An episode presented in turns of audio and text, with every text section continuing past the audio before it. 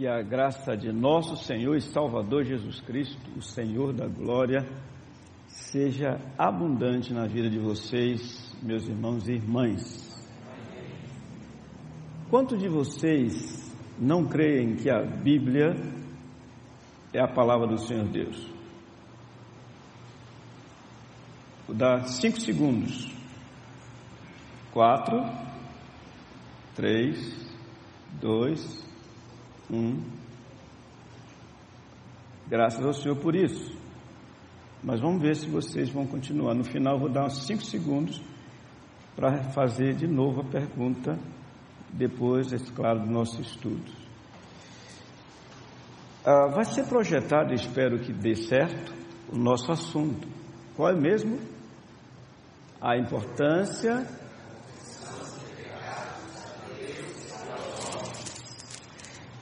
Certa ocasião eu estava estudando com a igreja o livro de 2 Coríntios, especialmente o capítulo 7, dos versículos 6 a 11,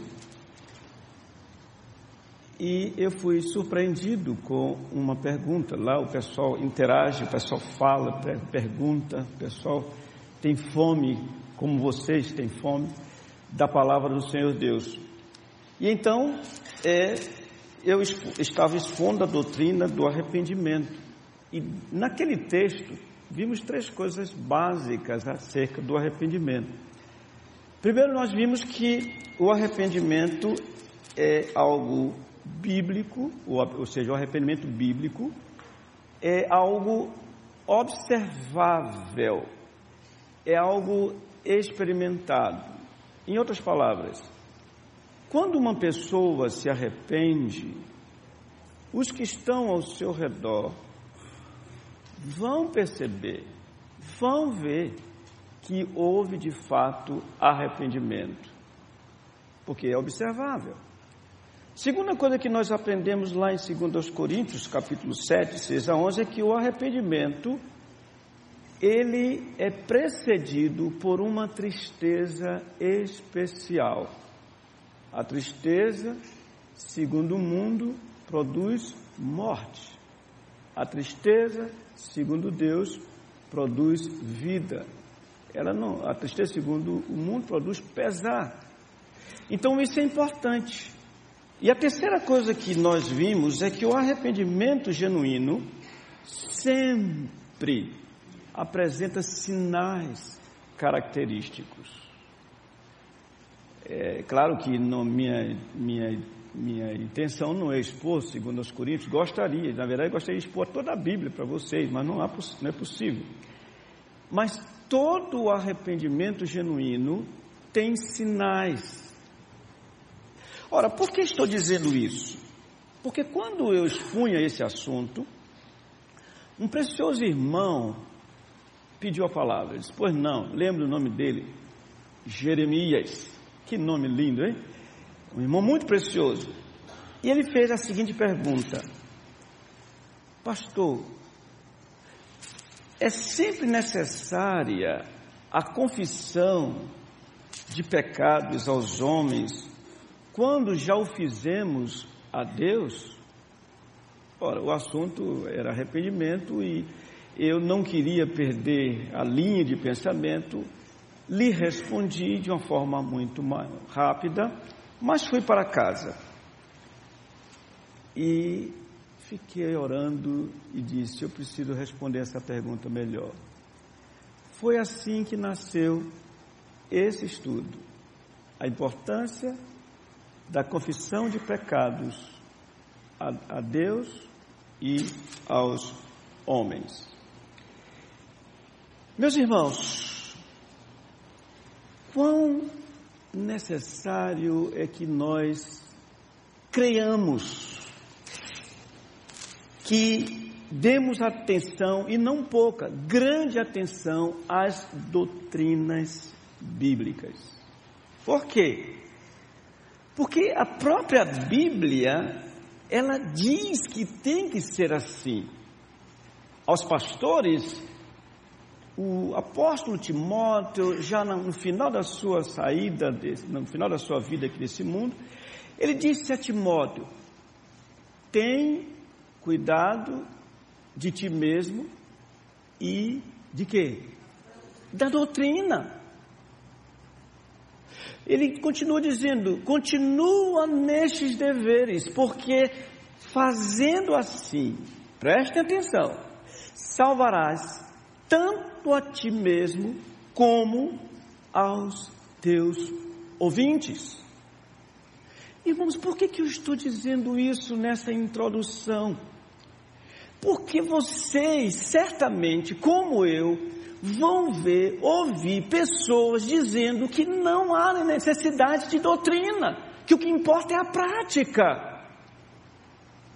Minha querida irmã, eu falei aqui durante essa semana que passou, da semana passada, que nenhuma de vocês, querendo fazer um quitute, preparar um quitute, simplesmente vai à dispensa e começa a fazer o seguinte: ovos, joga os ovos, ele cai já na frigideira, na panela, é, coentro e outros, outras coisas, e no final você fica surpresa porque saiu um prato muito bonito, bem, bem feito. É assim? Não!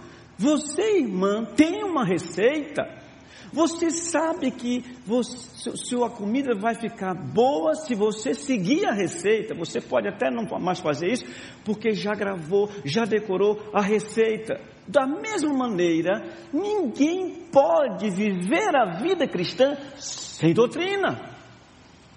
Logo, abram por favor sua Bíblia, porque não, eu não disse isso na minha cabeça. 1 Timóteo, capítulo 4, versículo 16, assim está escrito.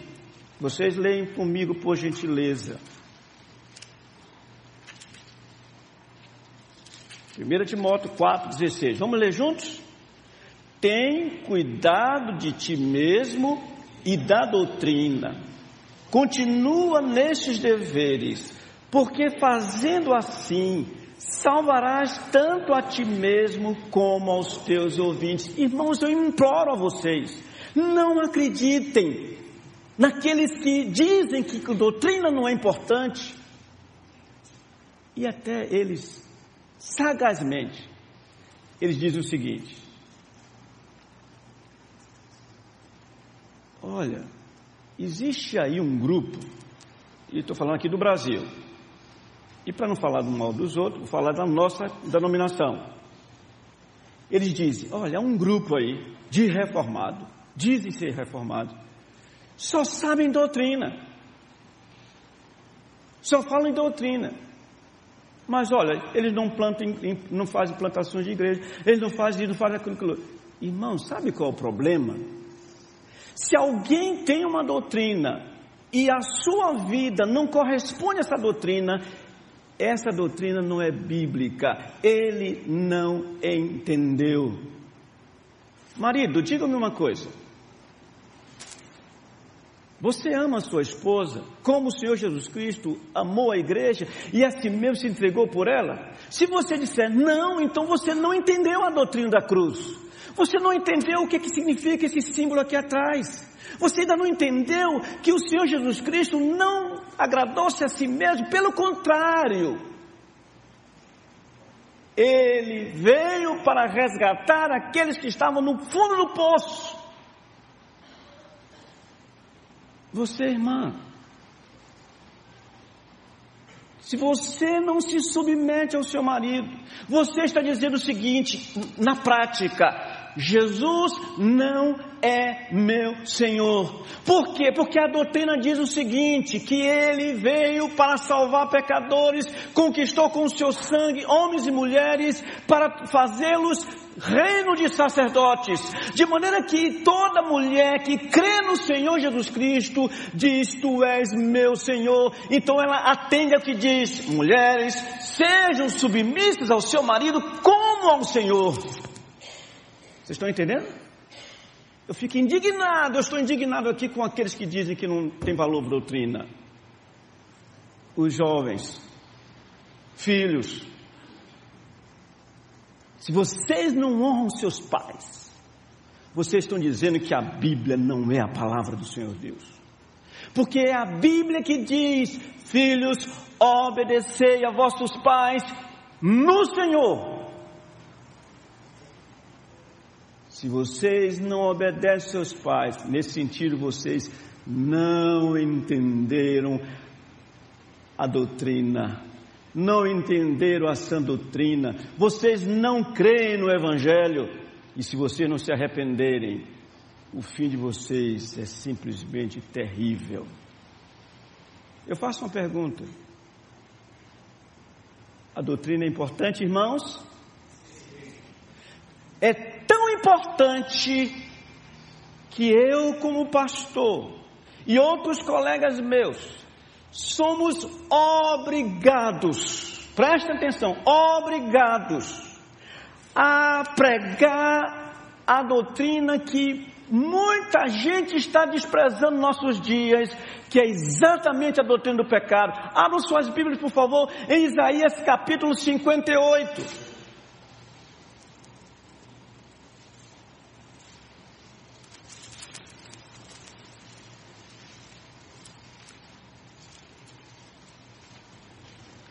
O que está escrito aí, meus irmãos? Vamos ler os versos 1 e 2. Clama a plenos pulmões não te detenhas, ergue a voz como a trombeta e anuncia ao meu povo a sua transgressão e à casa de Jacó os seus pecados. Mesmo nesse estado, ainda me procuram dia a dia, tem prazer em saber os meus caminhos. Ok. Ok. Olha só, irmãos. Isaías foi obrigado a erguer a sua voz e denunciar o pecado do povo do Senhor Deus. É por isso, meus santos irmãos, que quando nosso Senhor Jesus Cristo começou o seu ministério, foi dizendo assim: arrependei-vos e crede no Evangelho, arrependei-vos porque está próximo o reino dos céus. De maneira que eu não falho quando diz, digo o que vou dizer. Não acreditem em nenhum pastor, nenhum pregador que não insista nessa questão do pecado. Sabe por quê, meus irmãos?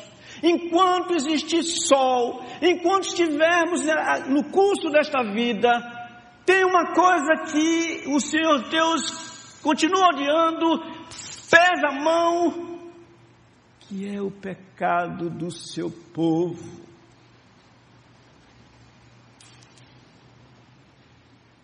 Quem crê no Evangelho, crê no que está escrito. Eu vou falar agora e vou falar no final. O apóstolo Paulo diz: Fiel é a palavra e digna de toda aceitação. Que Jesus Cristo veio ao mundo para salvar o quê?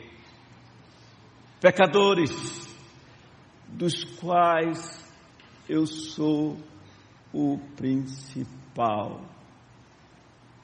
Esse homem extraordinário, porque estava próximo e mais próximo do Senhor Jesus Cristo. Debaixo, portanto, da luz, ele pôde ver a si mesmo como talvez ninguém mais se viu. Sabe como? o principal dos pecadores. Sabe por que, que alguns de nós brincamos com o pecado? Porque não entendemos ainda o que é pecado. Quando olhamos para a cruz do Calvário, vemos quem pendurado? Jesus. Sabe qual é o significado do seu nome? Ele salvará o seu povo dos seus pecados. Pergunto de novo: é importante a doutrina bíblica do pecado? ai de mim, ai de vocês, se não mergulharmos a estudá-la até que nos vejamos como desesperados, que se lançam sem reservas aos pés desse bendito Salvador, nosso Senhor Jesus Cristo. Então, sabendo da nossa condição de pecadores redimidos, atentemos para a doutrina bíblica da confissão de pecados, como pretendo mostrar aos irmãos a partir de agora. Em primeiro lugar, o que, que diz aí o texto? Ou o texto não, o, o slide? Em primeiro lugar, o que, que é? A confissão de pecado é o quê?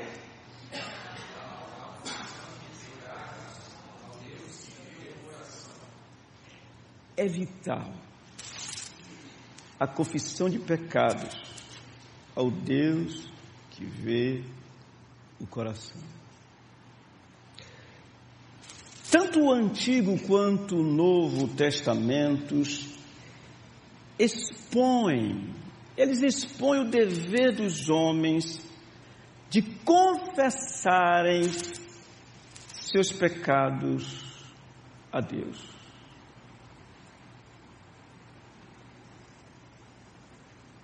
Toda transgressão contra a lei de Deus é pecado. E nós pecamos por pensamentos, por palavras e por atitudes mais concretas. E nós precisamos de realmente confessar os nossos pecados.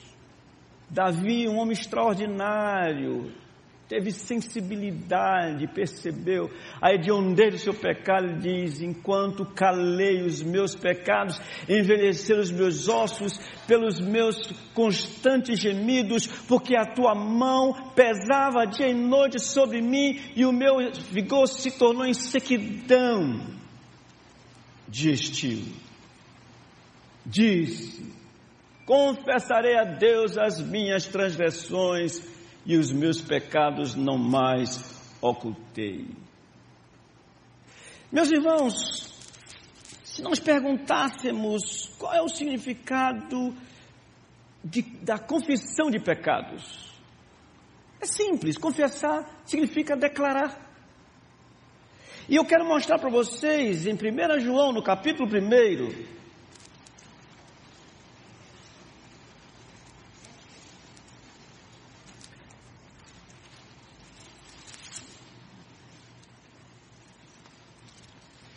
Observem bem, um contexto desse capítulo primeiro, o seu contexto fala de luz e trevas. Começa dizendo no verso 5: Deus é luz.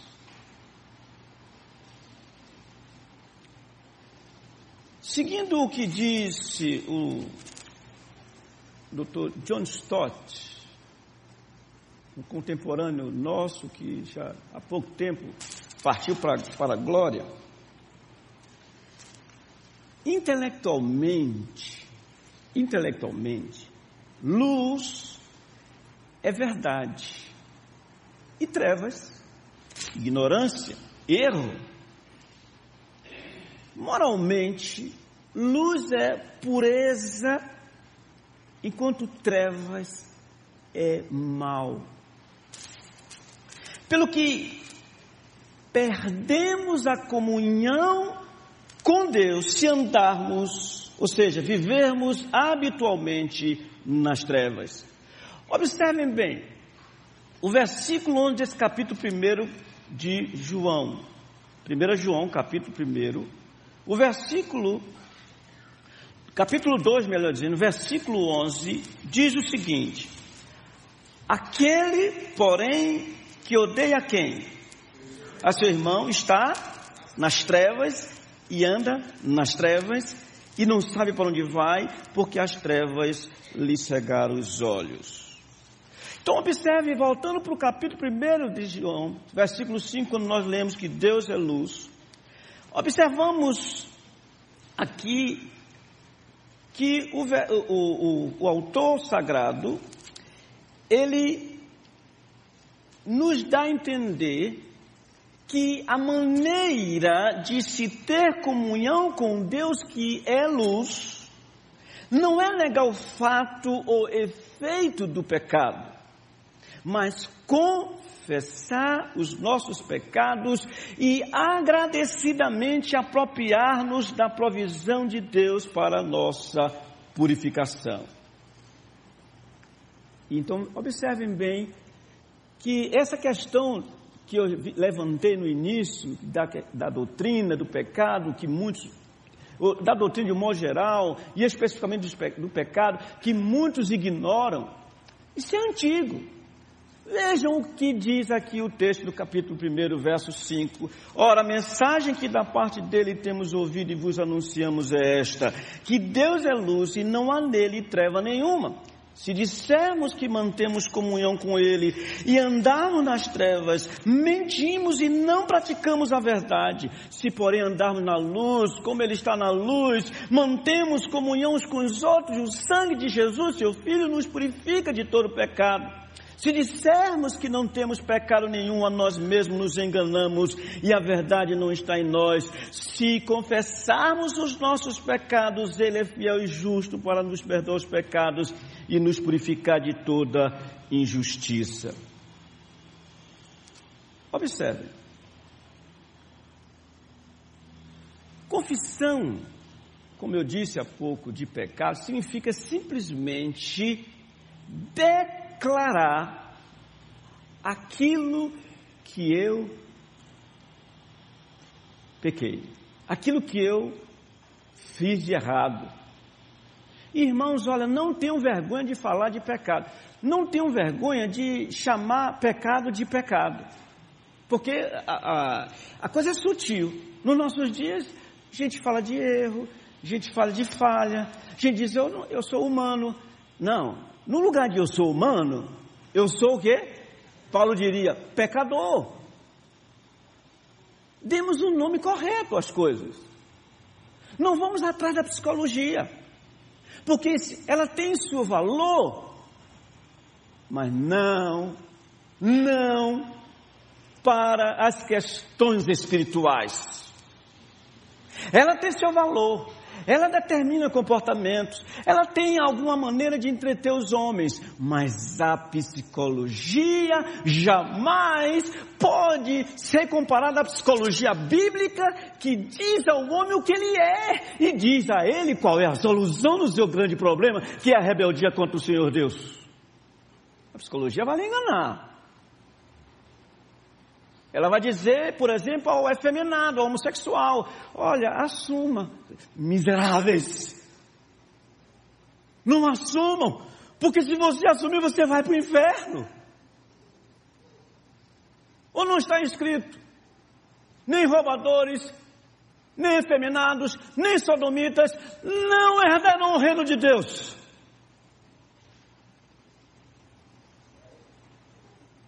Então tenhamos cuidado.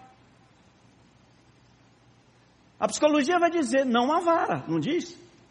Olha, eu não estou nem querendo saber se tem algum psicólogo por aqui, por aqui, porque eu não quero me constranger nem constrangê-lo. Eu não sei, então eu vou continuar falando. Não há vara. E aí está essa produção enorme de delinquentes, inclusive dentro das igrejas. Adolescentes e pré-adolescentes que são rebeldes por quê? Porque não se dá atenção à doutrina que diz: corrija teu filho, usa a vara e livrarás a, sua alma do inferno. Então, pecar, ou melhor, confessar significa declarar o que se fez. Portanto, a atitude cristã para com o pecado não é negá-lo, mas admiti-lo e receber o perdão que Deus tornou possível e nos promete. Nesse sentido, com relação às nossas faltas, pecados, o que se requer não é uma confissão geral de pecado, mas uma confissão particular de pecados, quando deliberadamente os trazemos à mente, confessamos e abandonamos. Cinco segundos. Você crê que a Bíblia é a palavra do Senhor Deus? Quatro, três, dois, um. Eu fiz uma pergunta. Vocês creem? Então vamos em frente. Em segundo lugar, é fundamental a confissão de pecados aos homens que não veem o coração. Eu não tenho dúvida, aqui há maridos, como lá também, para não dizer que eu estou falando daqui, o pastor Misael me disse alguma coisa, que às vezes tem gente assim, foi bem o pastor Misael que foi falar com ele para ele ficar falando sobre pecado. Foi nada. Inclusive ele está debaixo da, da, da, escritura. Isso é para estimular, meu irmão, faça isso, ame esse povo, prega a esse povo, fala do pecado desse povo. Porque esse povo é amado e esse povo precisa subir para a glória. Por que, que é devido essa confissão aos homens? Vejamos a resposta. O que foi que disse o Senhor Deus a Samuel quando da escolha do rei de Israel que sucederia Saul? Samuel, profeta, gente finíssima, chegou à casa de Jessé e aí começou a vir os filhos de Jessé para que se soubesse qual seria o ungido do Senhor. Quem apareceu? Um moço belo, alto. Aí Samuel disse: Eis o ungido do Senhor. O Senhor disse: O Senhor não vê como os homens o Senhor vê o coração, os homens o exterior. Ok? Tudo bem? Tudo bem? Tudo bem? Estamos sobrevivendo. Não atentes para a sua aparência nem para a sua altura, porque eu rejeitei, porque o Senhor não vê como vê o homem, o homem vê o exterior, porém o Senhor o coração. Esse episódio deve nos chamar a atenção para o fato de que o exterior é importante. Nós lemos esse, esse texto e parece assim que ele só tem nos ensinar que o Senhor Deus vê o coração. E os homens? Olha, vocês querem saber uma coisa? Ontem a minha esposa me disse assim, eu falando com ela, minha digníssima, minha querida, minha princesa. Ela disse: Meu filho, nós vimos uma foto, ficamos tão tristes. Você de calça jeans, no meio do povo, e daquele jeito, ela disse: Se eu tivesse aí, eu não deixava você fazer isso ela preocupada com o exterior. Ela está certa ou não? Que, é que as irmãs diriam? Certo. Quem sabe se alguém teve dificuldade, depois que eu caiu a ficha. Só porque eu queria vir assim com esse terno bonito para vocês, só vocês. Não queria deixar no, durante a semana. Não queria que ele ficasse amassado, queria só para hoje, dia do Senhor. Mas não adiantou, eu tinha que vir de uma maneira melhorzinha, né? de calça jeans. Perdoe-me os que estavam aqui, presbítero Cabeira, se o senhor ficou escandalizado, perdoe-me, presbítero. Mas, meus irmãos, o exterior é importante. O que, que tem a ver isso com a confissão de pecado? Tem! Nós precisamos exteriorizar aquilo que só o Senhor sabe, quando é necessário. Foi que o apóstolo Paulo disse em termos de transparência? Falando aos coríntios num, num contexto de ofertas, ele disse aos coríntios: o que nos preocupa é procedermos honestamente, não só perante o Senhor, mas como também diante dos homens.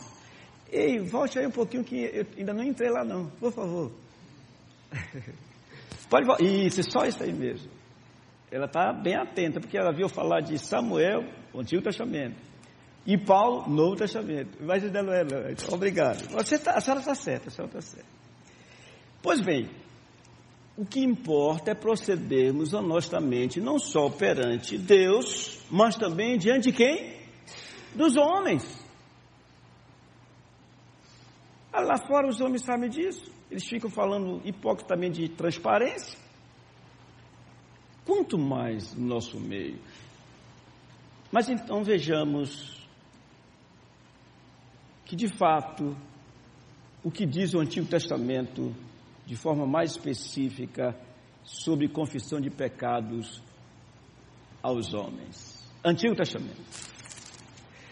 Vocês lembram que José, lá no Egito, já sendo ele o segundo homem do Egito, ele fez o possível para que seus irmãos confessassem os seus pecados. José não fez isso para maltratá-los, José não fez isso para humilhá-los, José fez isso para o bem deles. Porque José sabia que é importante a confissão de pecado. Por favor, Gênesis capítulo 42.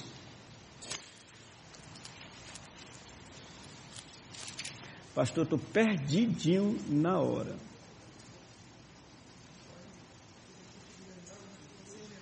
É, por exemplo, quanto tempo tem aí para frente?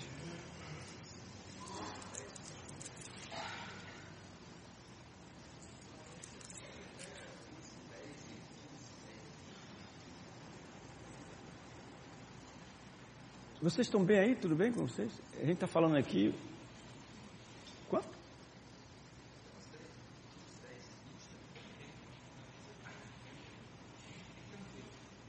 deixa eu tranquilo, não, meu irmão. Gostei dessa sua. Permita-me obedecer o presbítero. Gênesis 42. Vocês conhecem a história, mas vejam o versículo 6. 6 a 8. José era governador daquela terra, era ele quem vendia a todos os povos da terra. E os irmãos de José vieram e se prostraram rosto em terra perante ele.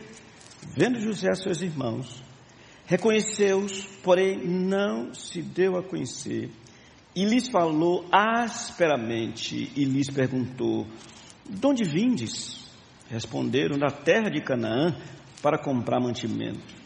José reconheceu os irmãos, porém eles não reconheceram. Vejam que José usa uma estratégia para que seus irmãos confessassem os seus pecados. Versículo 18. Ao terceiro dia, disse-lhe José: Fazei o seguinte: vivereis, pois temo a Deus. Se sois homens honestos, fique detido um de vós na casa da vossa prisão Vós outros ide, levai cereal para suprir a fome das vossas casas, e trazei-me vosso irmão mais novo, com que serão verificadas as vossas palavras e não morrereis. E eles se dispuseram a fazê-lo. Então se disseram uns aos outros, na verdade, o quê? Opa! Consciência voltou a mexer neles. Somos culpados no tocante a nossos irmãos. A nosso irmão, pois lhe vimos a angústia da alma, quando nos rogava e não lhe acudimos, por isso nos vem esta ansiedade. Respondeu-lhe Rubem: Não vos disse eu, agora começou a disputa entre eles, não pequeis contra o jovem, e não me quisestes ouvir, pois vedes aí que este requer de nós o seu sangue. Eles, porém, não sabiam que José os entendia, porque lhes falava por intérprete, e retirando-se deles, chorou. Depois, tornando-lhes, falou, tomou a Simeão dentre eles e o algemou na presença deles. Ou seja, com a confissão da culpa deles, já era possível uma reconciliação. Veja o capítulo 50 de Gênesis. Versículo 15.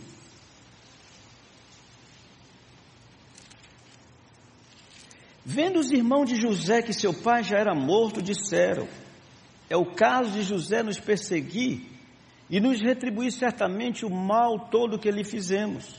Portanto, mandaram dizer a José: Teu pai ordenou antes da sua morte, dizendo: Assim direis a José: Perdoa, pois, a transgressão de teus irmãos e o seu pecado, porque te fizeram mal. Preste atenção aqui. Confessar ao seu próprio pai. Vocês perceberam aí?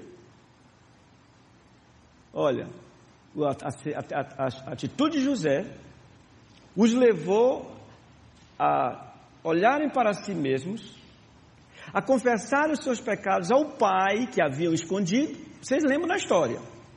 E agora ele está dizendo, verso 17: Agora, pois, te rogamos que perdoes a transgressão do servo do, teu, do Deus de teu pai. E diz: José chorou enquanto lhe falavam. Depois vieram também seus irmãos, prostrados diante dele, disseram: Eis-nos aqui por teus servos. Respondeu-lhe José: Não temais. Acaso estou eu em lugar de Deus? Vós, na verdade, intentaste o mal contra mim. Porém, Deus o tornou em bem para fazer o que vê, como vedes agora, que se conserve muita gente em vida.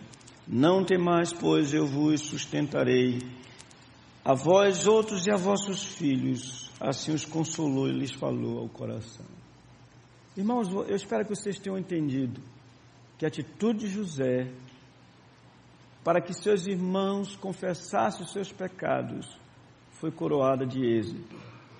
Confessou uns aos outros. Confessou ao Pai e confessou a quem? A quem? Sabe por que eu faço essa, fiz essa terceira pergunta? Para ver se vocês estão prestando atenção. Confessou quem finalmente? A José. Lógico que eles confessaram ao Senhor Deus. Mas nós estamos trabalhando com a, ideia, a questão de a importância da confissão de pecados aos homens à luz do Antigo Testamento. Meus irmãos, vocês lembram como Josué, no caso daquele homem que escondeu aquela capa babilônica, instou para que ele, Acã, confessasse os seus pecados. Ele disse: Dize-me, filho, não me encubras o que fizeste, dá glória a Deus. E ele confessou os seus pecados. Vocês lembram? Como Natan foi o primeiro homem a ouvir a confissão dos pecados de Davi. Chegando Natan, chegando ele a Davi, disse-lhe: Pequei contra o Senhor. Ora, esses são apenas alguns textos, alguns episódios que mostram que é bíblico a confissão de pecados aos homens. Mas o que diz o Novo Testamento?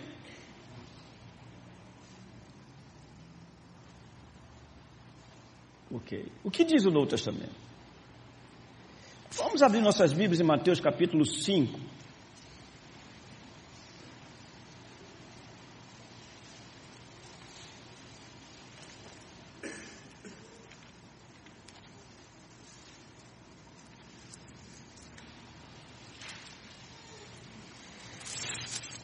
Observem bem versículo 23. Se, pois, ao trazeres ao altar a tua oferta, ali te lembrares de que teu irmão tem alguma coisa contra ti, deixa perante o altar a tua oferta, vai primeiro reconciliar-te com teu irmão, e então voltando faz a tua oferta. Entra em acordo sem demora com o teu adversário enquanto estás com ele a caminho para que o adversário não te entregue ao juiz, o juiz ao oficial de justiça e sejas recolhido à prisão. Em verdade te digo que não sairás dali enquanto não pagares o último centavo. A pergunta que se faz necessária a essa altura. Como será possível reconciliação sem o uso da fala ou da confissão? O que, que eu quero dizer com isso? É o contrário do que eu vou expor para vocês. Vocês sabem muito bem que tem pessoas que ofendem outras e depois chega a pessoa e diz: Ei, Fulano, vamos tomar um sorvetinho? Como se nada tivesse acontecido. Tem marido que faz isso. Ele, ele, vocês veem que eu bato muito nos maridos, né? É porque eu sou homem. É só por isso. E geralmente, lá em casa, quem mais peca sou eu. Eu lamento isso, mas eu sou o que mais peca. E na sua casa, quem mais peca? Pois bem, você responde a você mesmo. Tem marido que machuca a esposa e aí depois ele chega em casa, isso quando ele é um pouco inteligente, um pouco. Ele traz um presentinho e diz: Ei, ela está lá triste, chateada, o cachorrinho sai para recebê-la, ou para recebê-lo, e ele vai lá e diz: Olha, eu trouxe isso aqui para você. E os anos vão passando e ele sempre dá um presentinho para ela. Irmãos, não nos enganemos. Não pode haver reconciliação sem confissão de pecados. Eu vou fazer uma pergunta e você responde. Nós não somos tentados a pensarmos assim, puxa, é realmente eu reconheço que eu não devia ter dito isso para ele. Mas eu vou deixar isso para lá. Somos ou não somos tentados a nos silenciarmos? Não podemos fazer isso. Temos que nos humilhar. Temos que enfrentar a situação. E esse texto que nós lemos, nele, a palavra, o verbo reconciliar, tem o significado seguinte: mudar a mente de alguém. Ou seja, você precisa estar diante da pessoa que está sendo naquele momento contrária a você e de modo racional e sincero, você tem que dizer: fiz isso, isso e isso, quando não deveria ter feito. Vocês estão entendendo, meus irmãos e irmãs? Hã? Isso é sério, muito sério. Por isso o Senhor Jesus disse: entre em acordo sem demora com o teu adversário enquanto estás com ele a caminho. Além disso, Lucas capítulo 17, vejam como a, eu tô, esses textos que eu estou mostrando para os irmãos são para fundamentar a asseveração de que é fundamental a confissão de pecados aos homens. Lucas 17, o Senhor diz assim na sua palavra, no verso 3: Acautelai-vos, se teu irmão pecar contra ti, repreende-o. Como é que você repreende seu irmão? Com palavras. Se ele se arrepender, perdoa-lhe. E então diz no verso 4: Se por sete vezes no dia pecar contra ti, e sete vezes vier ter contigo, mudo. Hã? Ele vem mudo? Ele vem oferecendo sorvete no lugar da confissão? É isso? Não. Dizendo: Estou arrependido. Aí ele diz: Perdoa-lhe. Colossenses capítulo 3.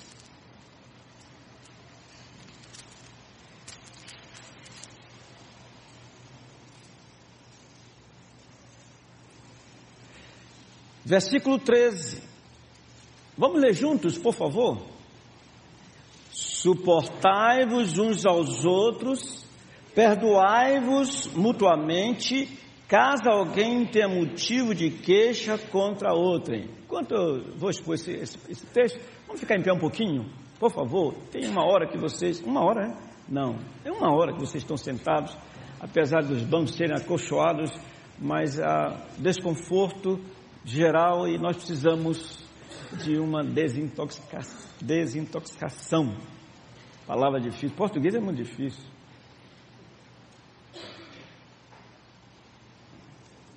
Tudo bem, meus irmãos? Alguma dúvida por aí? Eu nem dei espaço para vocês fazerem perguntas, né? Vamos deixar para o final. E eu espero que vocês façam perguntas. Tenham coragem. Confessem. Não pecados, tá? Perguntas. Façam perguntas. Pecado não precisa confessar agora, não. Depois. Ok, por favor, queiram sentar-se.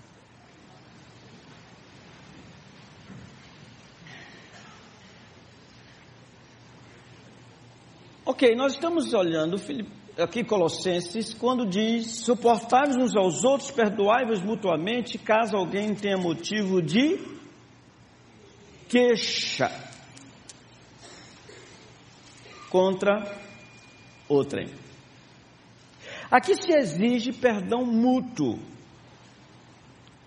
mas tal perdão só será possível se a falta, o pecado for declarado, caso alguém tenha motivo de queixa. Tem uma tradução que diz: perdoem as queixas que tiverem uns contra os outros, perdoem como o Senhor lhes perdoou. Devemos lembrar então, meus irmãos, o Senhor nos exige confissão de pecados a fim de nos perdoar. Logo, para que haja perdão entre nós, também se faz necessária a confissão de pecados uns aos outros. Eu espero que vocês entendam, internalizem isso. E eu não tenho dúvida, irmãos, que esse, essa falta de confissão de pecados uns aos outros, como nós veremos, tem causado doenças, tem levado pessoas aí recorrem a expedientes externos, a psicologia, a psiquiatria, mas a razão, a causa é a falta de confissão de pecados. Enquanto calei os meus pecados, envelheceram os meus ossos, porque a tua mão pesava dia e noite sobre mim. Não tenhamos dúvida. Então, nós chegamos ao texto mais claro acerca da, dessa questão da confissão de pecados aos homens. Por gentileza, abram suas Bíblias em Tiago, capítulo 5.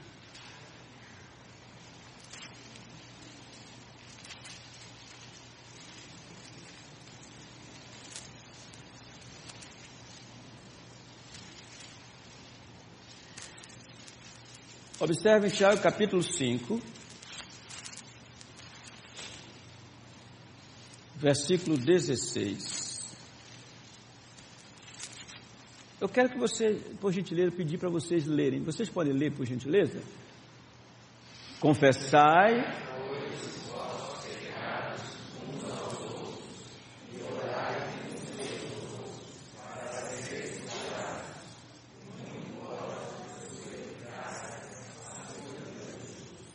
Irmãos, nós lemos: confessai, pois, os vossos pecados uns aos outros. É certo que nós vivemos, nós somos de uma herança romanista e aprendemos naquela ocasião que tínhamos que fazer confissões aos sacerdotes e alguns lembram de que lá estava um homem que não tinha nada a ver com as nossas faltas, nossos pecados, e alguns de nós, sem saber quem ele era, derramávamos sobre ele as nossas mazelas. Nos convertemos e a tendência é pensarmos que não se deve confessar aos homens. Não é verdade.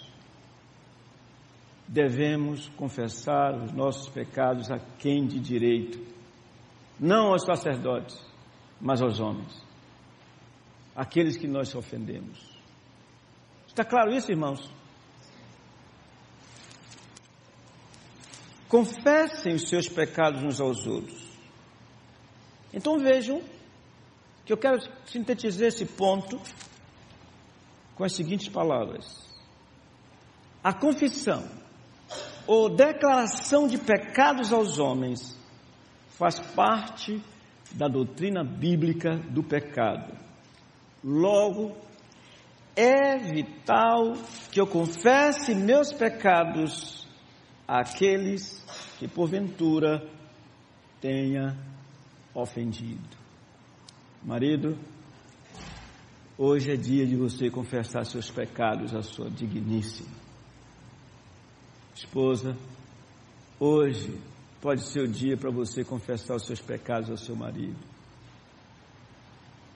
Não deixemos que o sol se ponha sobre a nossa ira, porque isso reflete em, em ressentimento e o final é sempre trágico. Vocês sabem por quê? Uma das razões desse número crescente de divórcios? Falta de confissão de pecados. Porque associado à confissão de pecado está a honestidade, está a sinceridade. Os filhos também têm essa oportunidade. Antes de entrar no terceiro e mais doce ponto, olha o que eu disse: terceiro e mais doce, doce de doce. Aquele doce que as irmãs preparam, olha, por isso que o pastor disse que com dois anos aqui ele engordou 15 quilos. Eu não quero só ficar aqui, não, de jeito nenhum. Mas antes de partir para o doce, Alguém tem alguma dúvida, alguma pergunta que possa responder agora? Se não puder responder agora, eu deixo para o final. Alguém tem alguma pergunta? Meus irmãos, minhas irmãs, queridos, amados, é por isso que eu estou falando essas coisas para vocês, porque eu quero estar na glória com vocês. Vocês não vão dizer amém, não? Amém. Alguém tem alguma pergunta? Só amém? Alguém tem alguma pergunta? Olha, não vale os que fazem perguntas sempre. Não estou dizendo você não, viu? Eu estou falando com aqueles que nunca fazem perguntas. Você pode fazer, não tem problema não. Pois não, por favor, por favor. Um jovem corajoso vai fazer uma pergunta. Não, não vale fazer pergunta difícil, por gentileza, tá? É, pastor, a gente às vezes conversa com as pessoas e, enfim, é comum às vezes as pessoas perguntarem, principalmente para quem é cristão, o seguinte: é, a pessoa é casada, vamos supor, já há 20 anos. E ela, vamos supor que ela traiu a esposa, ou o marido, a esposa, a esposa do marido há 15 anos atrás, mas a pessoa, de repente, hoje o casamento está bem, ou se converteu.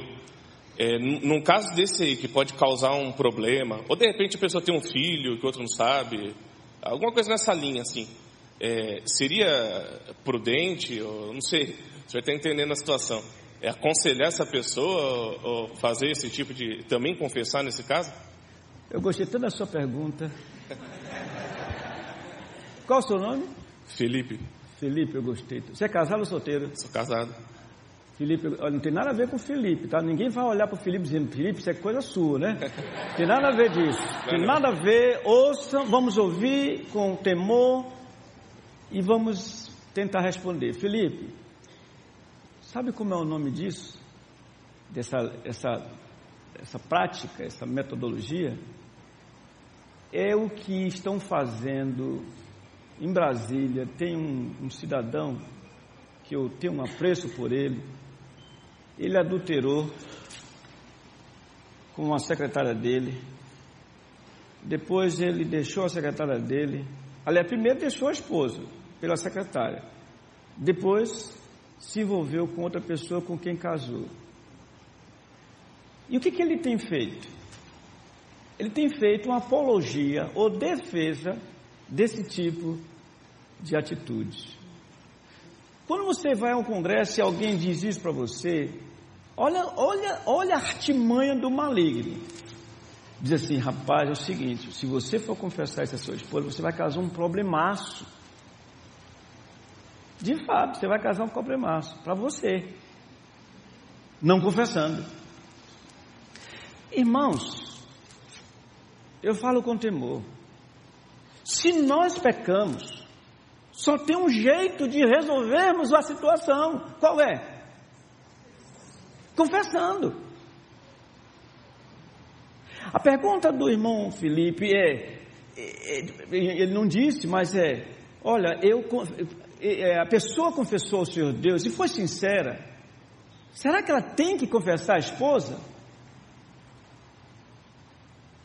Felipe, eu lhe digo assim: tem. Ela foi traída? Concretamente traída? Gente de carne e osso entrou na história. Ela tem que ouvir essa triste confissão.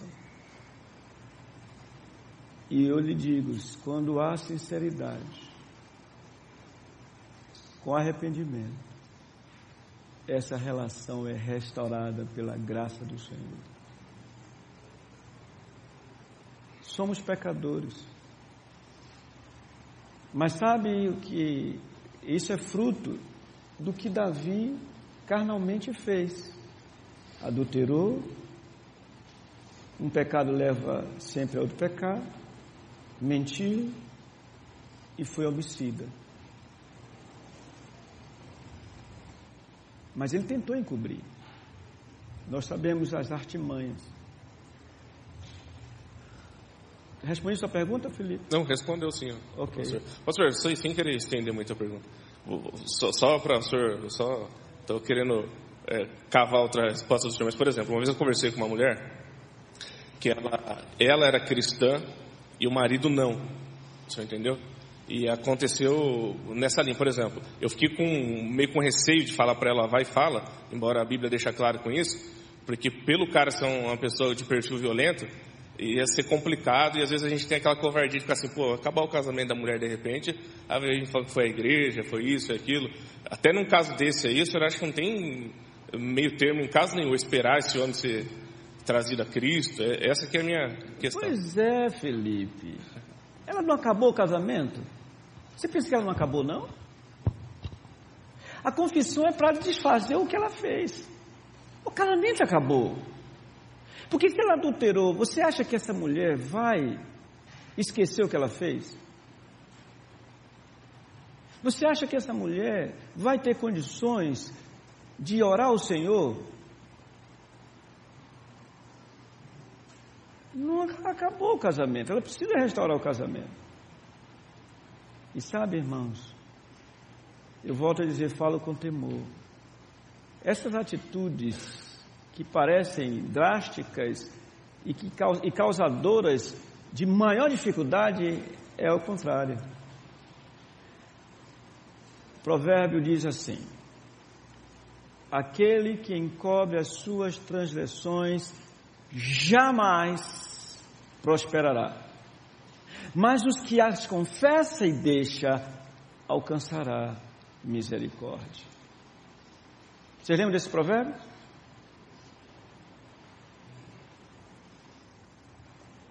Ok, tudo bem, Felipe? Alguma outra pergunta? Então vamos deixar para o final. Pode ser? Vamos à doçura?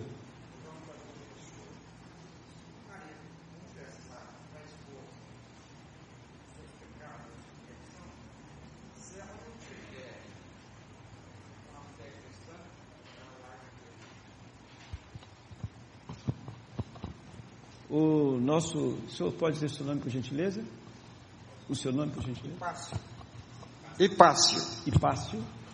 O senhor Hipácio disse que se o marido confessar, o marido ou a esposa, né? Qualquer caso, se o, o crente pecou, adulterou e confessar o não crente o seu pecado, ele, ela acabará o casamento. É o que a resposta é o que eu disse há pouco para o Felipe. Mas olha, não existe mal maior do que uma alma no inferno. A Bíblia chega ao ponto de dizer o seguinte: Deus vos tem chamado à paz. Se uma pessoa confessa os seus pecados com sinceridade na presença do Senhor aos homens, não importa o que os homens vão fazer, antes importa obedecer a Deus do que aos homens. É outra coisa, pastor. Existe, tem, é, por exemplo, pecado, pecado de, de crime, assassinato. Existe alguma classificação de pecado ou é um só? Seu i e passo. Seu passo. Todo pecado é transgressão contra a lei do Senhor. Quantos de nós aqui não somos naturalmente assassinos? A Bíblia diz: aquele que odeia seu irmão é assassino. Por que, que alguns de nós não tiramos literalmente a vida do filho, ou da esposa, ou do esposo? Porque a providência não deixou, mas o ódio era para isso. O ódio era para isso. O freio secreto não deixou.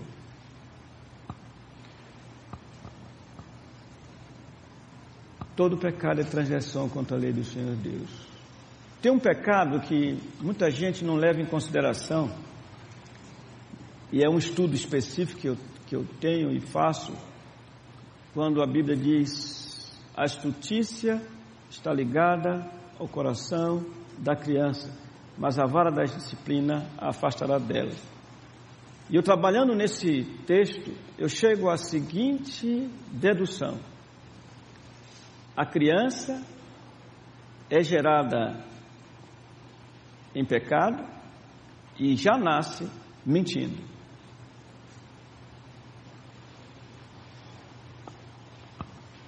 Até o pastor Misael se. Né? A criança é gerada em pecado. Eu nasci na iniquidade em pecado me concebeu minha mãe. Eu repergunto: a criança é gerada em pecado? Está fraco? É ou não é? É. A criança é gerada em pecado. Quem foi que disse no Salmo, ah, deixa, agora eu tenho que achar, né? Quem foi que falou? Ah, Davi diz o seguinte: eu não estou achando aqui o texto.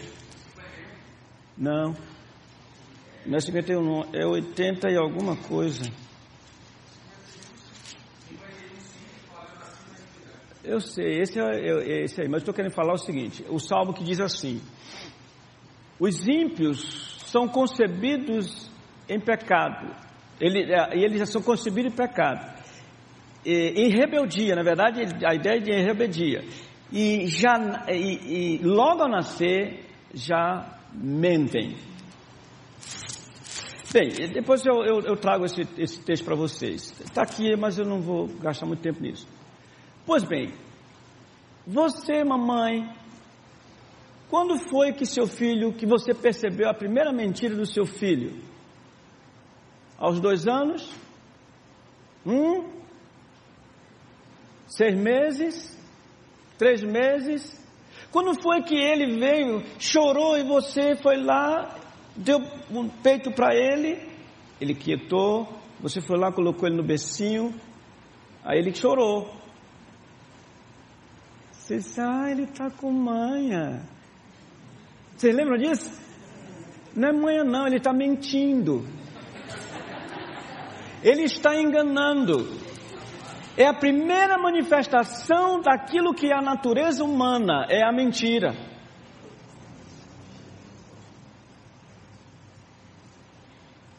eu nasci na iniquidade e em pecado me concebeu minha mãe. Mas vamos partir para a doçura, vamos? Por favor. Senão não vai dar tempo. Ai. Vamos ler juntos? Quão doce e saudavelmente maravilhoso é o fruto da confessão de pecados a Deus e aos homens. Quanto a, ao, ao fruto da confissão de pecados a Deus, ah, que paz a mais doce me deres gozar. Vocês lembram aquele outro hino que é o 159? É, Teus amigos te desprezam? Conta-lhe isso, hein? E por seu amor tão terno. Vocês não cantam hino aqui, não? A juventude lá, não, não lembra esse não? Os jovens, vocês estão aí, adolescentes, vocês estão aí? Hein? Ou aqui? Hã? Teus amigos te desprezam, conta-lhes em oração. E por teu amor tão terno, o que é que diz? Paz terás no coração.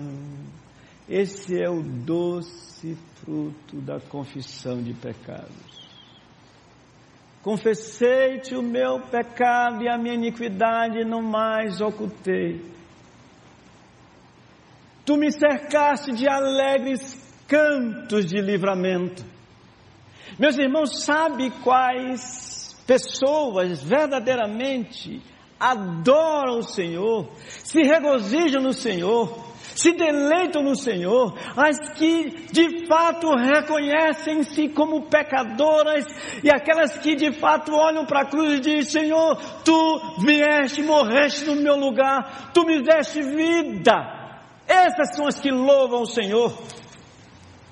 Mas enquanto as pessoas não tiverem experiência da convicção de pecados, elas não vão adorar o Senhor. Elas vão fazer de conta, vão estar enganadas. Porque, meus irmãos e irmãs, o hino mais belo que será cantado nos céus e tem sido cantado é aquele que diz assim: ao Cordeiro que foi morto, digno ele de receber o poder, a honra, a glória, a majestade. É o cordeiro que foi morto. Com o seu sangue ele comprou para Deus os que procedem de toda tribo, raça, língua, povos e nação. Meus irmãos, sabe quem que serve ao Senhor com alegria? Os que reconheceram-se como pecadores e confessaram seus pecados. Vocês lembram daquele homem que, segundo o relato de Lucas, aquele, melhor dizendo, melhor relato é Marcos, no capítulo 5, o Gadareno, que era possesso de uma legião de demônios, e ninguém podia segurar aquele homem, o Senhor Jesus o libertou, e depois ele, consciente de que o Senhor fizera uma obra maravilhosa na vida dele, instou para seguir o Senhor, o Senhor disse: Não, vá para os teus e diga-lhes o que o Senhor fez e como teve misericórdia de ti. E aquele homem saiu em obediência à palavra do Senhor, porque reconheceu o grande bem que o Senhor lhe fizera. Ah, irmãos,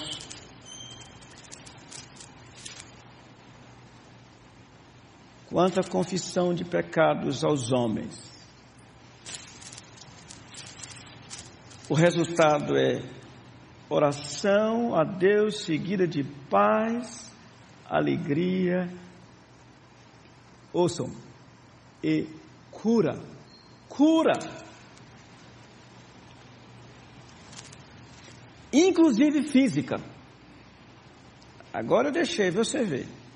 Observem quanta alegria gozaram os irmãos de José, porque nós vimos lá no Gênesis 50, verso 21, assim os consolou e lhes falou ao coração. Quanta alegria Davi experimentou quando Natan disse a ele: Também o Senhor te perdoou o teu pecado, e acrescentou: Não morrerás. E o que dizer da expressão de Tiago, quando dizia: Orai uns pelos outros para serdes curados? Muito pode por sua eficácia a súplica dos justos. Meus irmãos, quando nós confessamos os nossos pecados, nós temos, de fato, saúde espiritual. Tem gente doente por causa dos seus pecados. Se vocês abrirem suas Bíblias em 1 Coríntios, capítulo 11, observe o que, que o apóstolo Paulo disse àqueles que estavam em pecado em relação à ceia do Senhor. Ele disse, no verso 29, pois quem come e bebe sem discernir o corpo, come e bebe juízo para si. Essa noite, pelo que eu estou vendo, teremos a ceia do Senhor. E vou dizer uma coisa: será doente quem colocar-se durante a ceia sem confessar os seus pecados. Aliás, a ceia tem essa conotação, é uma provisão de Deus para perdoar os pecados. Na ceia nós somos levados à cruz do Calvário, nós somos lembrados da, dos nossos pecados, nós somos lembrados que Ele perdoa os nossos pecados, mas também somos lembrados que Ele pode perdoar os nossos pecados. Por isso Ele diz lá: examine-se, pois o homem a si mesmo, e assim como do pão e beba do cálice, o que quer dizer que quando alguém se volta e não participa da ceia, porque diz, eu estou em pecado, continua em pecado, porque na verdade estão desprezando aquilo que o Senhor Deus estabeleceu, que é exatamente a ceia que nos leva para a cruz do Calvário, a fim de que nós confessemos os nossos pecados. Mas quando alguém não discerne o corpo, quando alguém olha e vê que é um, só um comer pão e beber o vinho, sem atentar que nós somos o corpo de Cristo, somos membros do corpo de Cristo, somos irmãos, precisamos confessar os nossos pecados uns aos outros. Sabe o que, que Paulo diz? Versículo 30. Eis a razão porque há entre vós muitos fracos e doentes, e não poucos que dormem. Lá em Coríntios, por causa da transgressão em relação à ceia do Senhor, existiam pessoas doentes, inclusive fisicamente, e pessoas que já tinham morrido, como disciplina da parte do Senhor. A confissão de pecado, por outro lado, nos leva à vida. Eu quero expor para os irmãos o comentário do Dr. Kistemacher sobre Tiago. Ele diz o seguinte: os males físicos, muitas vezes, estão relacionados a uma consciência cheia de culpa. E ele continua dizendo: Deus, com frequência, usa períodos de enfermidade na vida da pessoa para levá-la a examinar a si mesma e pedir a graça perdoadora de Deus. Há muitos textos que eu poderia citar comprovando isso. E então, eu queria terminar com três deduções. Primeiro, o que, é vocês leem aí? Sim, mas a primeira. que traz a ira de Deus e dos homens.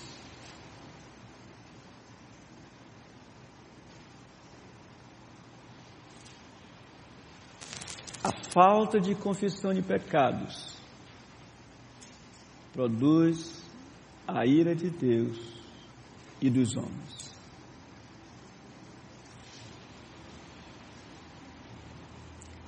Segunda dedução. a confissão. Só um instante antes da segunda. A ira dos homens. Vocês acham que Josué José no Egito não está virado quando seus irmãos, não? Hã? Só lhe foi favorável, em termos de perdão, depois que eles confessaram. Segundo, a confissão de pecados é prova de que atrai tanto a graça de Deus quanto a dos homens. Irmãos, eu digo uma coisa para vocês. Quando, lamentavelmente, eu pego contra minha esposa, mulher, uma mulher fantástica. Que mulher a minha esposa? Ela não existe. Existe, viu? Essa, a ideia de não existe é porque assim, é, é aquela mulher. Talvez vocês vão conhecê-la em outubro, se o seu Deus quer. Talvez. Vocês querem conhecê-la? Olha, gostei da torcida. Você não quer conhecer minha esposa, não? Ah, tá. Provavelmente nós passaremos o final de semana aqui. Se o pastor. Eh, a gente está combinando aqui para ver se dá. Pastor Misael. E ela está alegre. Vem ela e a outra filha minha mais velha. Se o Senhor Deus quiser. Pois bem. Eu, é terrível. Eu sou pecador. Aí eu maltrato ela e, e então. Eu, eu já sei o que tem que fazer. O Senhor me mostra, eu disse, Senhor, pequei. Deixa eu ver aqui. Isso aqui é pecado, mas é menos pecado. Né? Eu digo, Senhor, eu pequei. Isso é, é, falta de costume, viu? Hã? Posso apertar, né? Ele mandou, então vou apertar, né? Ok, obrigado. Senhor, pequei contra ti. E ela está lá triste. Mas ela está triste, não olha para mim não. Não adianta olhar para ela porque ela está triste. Aí eu chego lá com ela. Filha, eu reconheço, eu fui tão grosseiro com você. Você me perdoa? Irmãos, quem resiste a um olhar de amigo? não tem, é um bálsamo para a alma. Saber que a pessoa que você ama olha para você nos olhos e você não vê nenhuma barreira, está perdoado. Aí você sai cantando. Por isso que eu falo assim, você está pensando, eu não me envergonho de dizer que sou gamado na minha esposa. Não me envergonho de dizer isso não. E sou mesmo. Sou. Agora, eu lamento você não poder dizer isso para sua esposa, mas você pode dizer. Ela não é a mulher da sua mocidade? Abra os seus lábios, alargue o seu coração. Não seja limitado nos seus afetos. Quem que disse isso? O apóstolo Paulo aos Coríntios. Rasguem, abra os lábios e diga quem ela é. Faça como o homem de provérbios disse, olha, as mulheres são virtuosas, mas tu, tu a todas sobrepujas. Ô filhos, faça isso com sua mãe também, levante de manhã e diga, mãe, tu és, realmente tu és fantástico, tu és feliz. Agora, eu sei que tem mãe subindo assim nas paredes, né? ouvindo isso, né? Mas tem o seguinte, tem que trabalhar. Que os filhos não vão falar isso sem ser verdade, né? Tem que trabalhar. Ok, Terceira e última dedução. A confissão de pecados é a maior prova de quê? Se andar na luz. Irmãos, não tem jeito. Se dissermos que mantemos comunhão com Ele e andarmos nas trevas, mentimos. Se, porém, andarmos nas trevas ou nas luzes, mantemos comunhão uns com os outros, e o sangue de Jesus, seu Filho, nos purifica de todo pecado. Sabe o que acontece? Vamos entender o seguinte. Imaginemos que estamos à noite e que não há energia elétrica lá fora e só aqui dentro tem luz. Apagamos todas as luzes que vai acontecer? Vamos nos ver? Vamos nos ver? Ou Interajam, por favor. Vamos nos ver? Não, não vamos nos ver. Tudo bem. Aí acende-se só uma luzinha. Vamos nos ver? Vamos nos ver ou não vamos? Vamos, mas de que maneira? Acende-se outra. O que, que acontece? Nos vemos melhor. E assim vão acendendo luzes, vão acendendo luzes, vão acendendo luzes, e cada vez vamos nos vendo mais, e vamos ver como vocês são belos. Foi isso que Paulo experimentou. Em comunhão com o Senhor, a luz do mundo, cada vez mais se aproximando da luz, as suas obras eram manifestadas mais ele via os seus pecados, mais ele via a sua dependência do Senhor, mais ele se aproximava do Senhor, mais ele via o seu pecado, mais se aproximava do Senhor, mais esse homem pode dizer: Para mim o viver é Cristo, o morrer é lucro. Irmãos, isso é Bíblia. Portanto, termino como eu disse: não acreditem nesses falsos profetas, falsos pastores que não estão pregando a palavra do Senhor Deus, não estão declarando o pecado de vocês, porque eles estão enganados e enganando vocês. Querem ser felizes? Acheguemos para a luz e vamos ver quão pecadores somos mas com felizes. Bem-aventurado aquele cujo pecado é encoberto e cuja iniquidade é o que que diz? Perdoada. Que o Senhor seja gracioso e nos faça corajosos e as mulheres corajosas para confessarmos nossos pecados ao Senhor Deus e, se necessário, aos homens. Só para que não fique uma dúvida aqui, alguém talvez não façam perguntas. Por exemplo, eu já pensei mal do pastor Misael um monte de vezes. Mas eu nunca disse isso para ele. Pastor, pensei mal de ti. Não precisa. Porque foi uma questão no coração. Agora, preciso confessar quem? Ao Senhor Deus.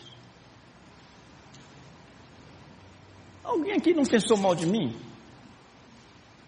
Imagina, caiu o microfone, ele é desastrado. Olha, confesso logo.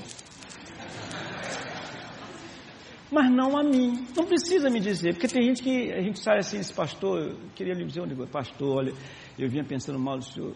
Miserável, não precisa dizer isso para mim, não. Você já confessou ao Senhor Deus? Pronto. Vocês estão entendendo? Agora, como o Felipe trouxe, né? O camarada faz uma viagem, ele apronta lá, adultera e volta com a cara de Amélia para casa e não confessa nada. Vamos orar por ele, porque ele está à beira de ir para o inferno. Vamos ficar em pé, vamos orar ao Senhor nosso Deus. Pastor Misael, por favor.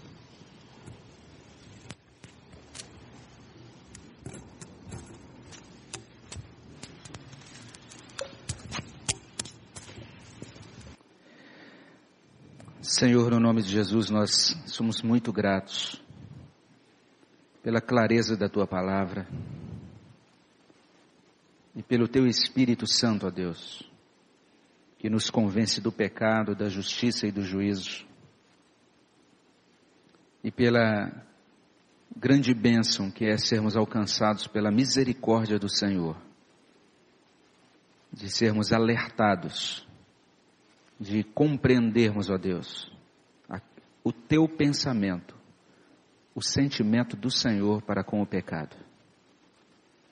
E entendermos que isso é assim, ó Deus, para o nosso bem. Não é que o Senhor seja um Deus estraga prazeres, mas o Senhor sabe muito bem, o Senhor como nosso Criador, que nosso, que nosso coração, a nossa alma, e até mesmo o nosso corpo, Senhor Deus, ele só desfruta plenamente de satisfação, de alegria e daquele pleno deleite para o qual fomos criados, quando nós caminhamos na luz da tua presença, Senhor. Nós suplicamos ao Senhor, ó Pai, que de modo muito poderoso, isso que ouvimos aqui, ó Deus, seja trazido pelo poder do teu Espírito aos nossos corações. E nós possamos de fato, Senhor Deus, caminhar com esta transparência diante do Senhor e uns dos outros. E podermos desfrutar em plenitude da paz de Cristo, que excede todo entendimento.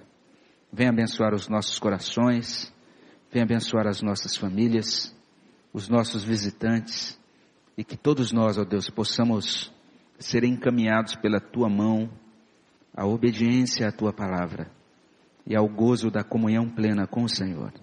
É o que pedimos, ó Pai, no nome de Jesus. Amém, Senhor Deus.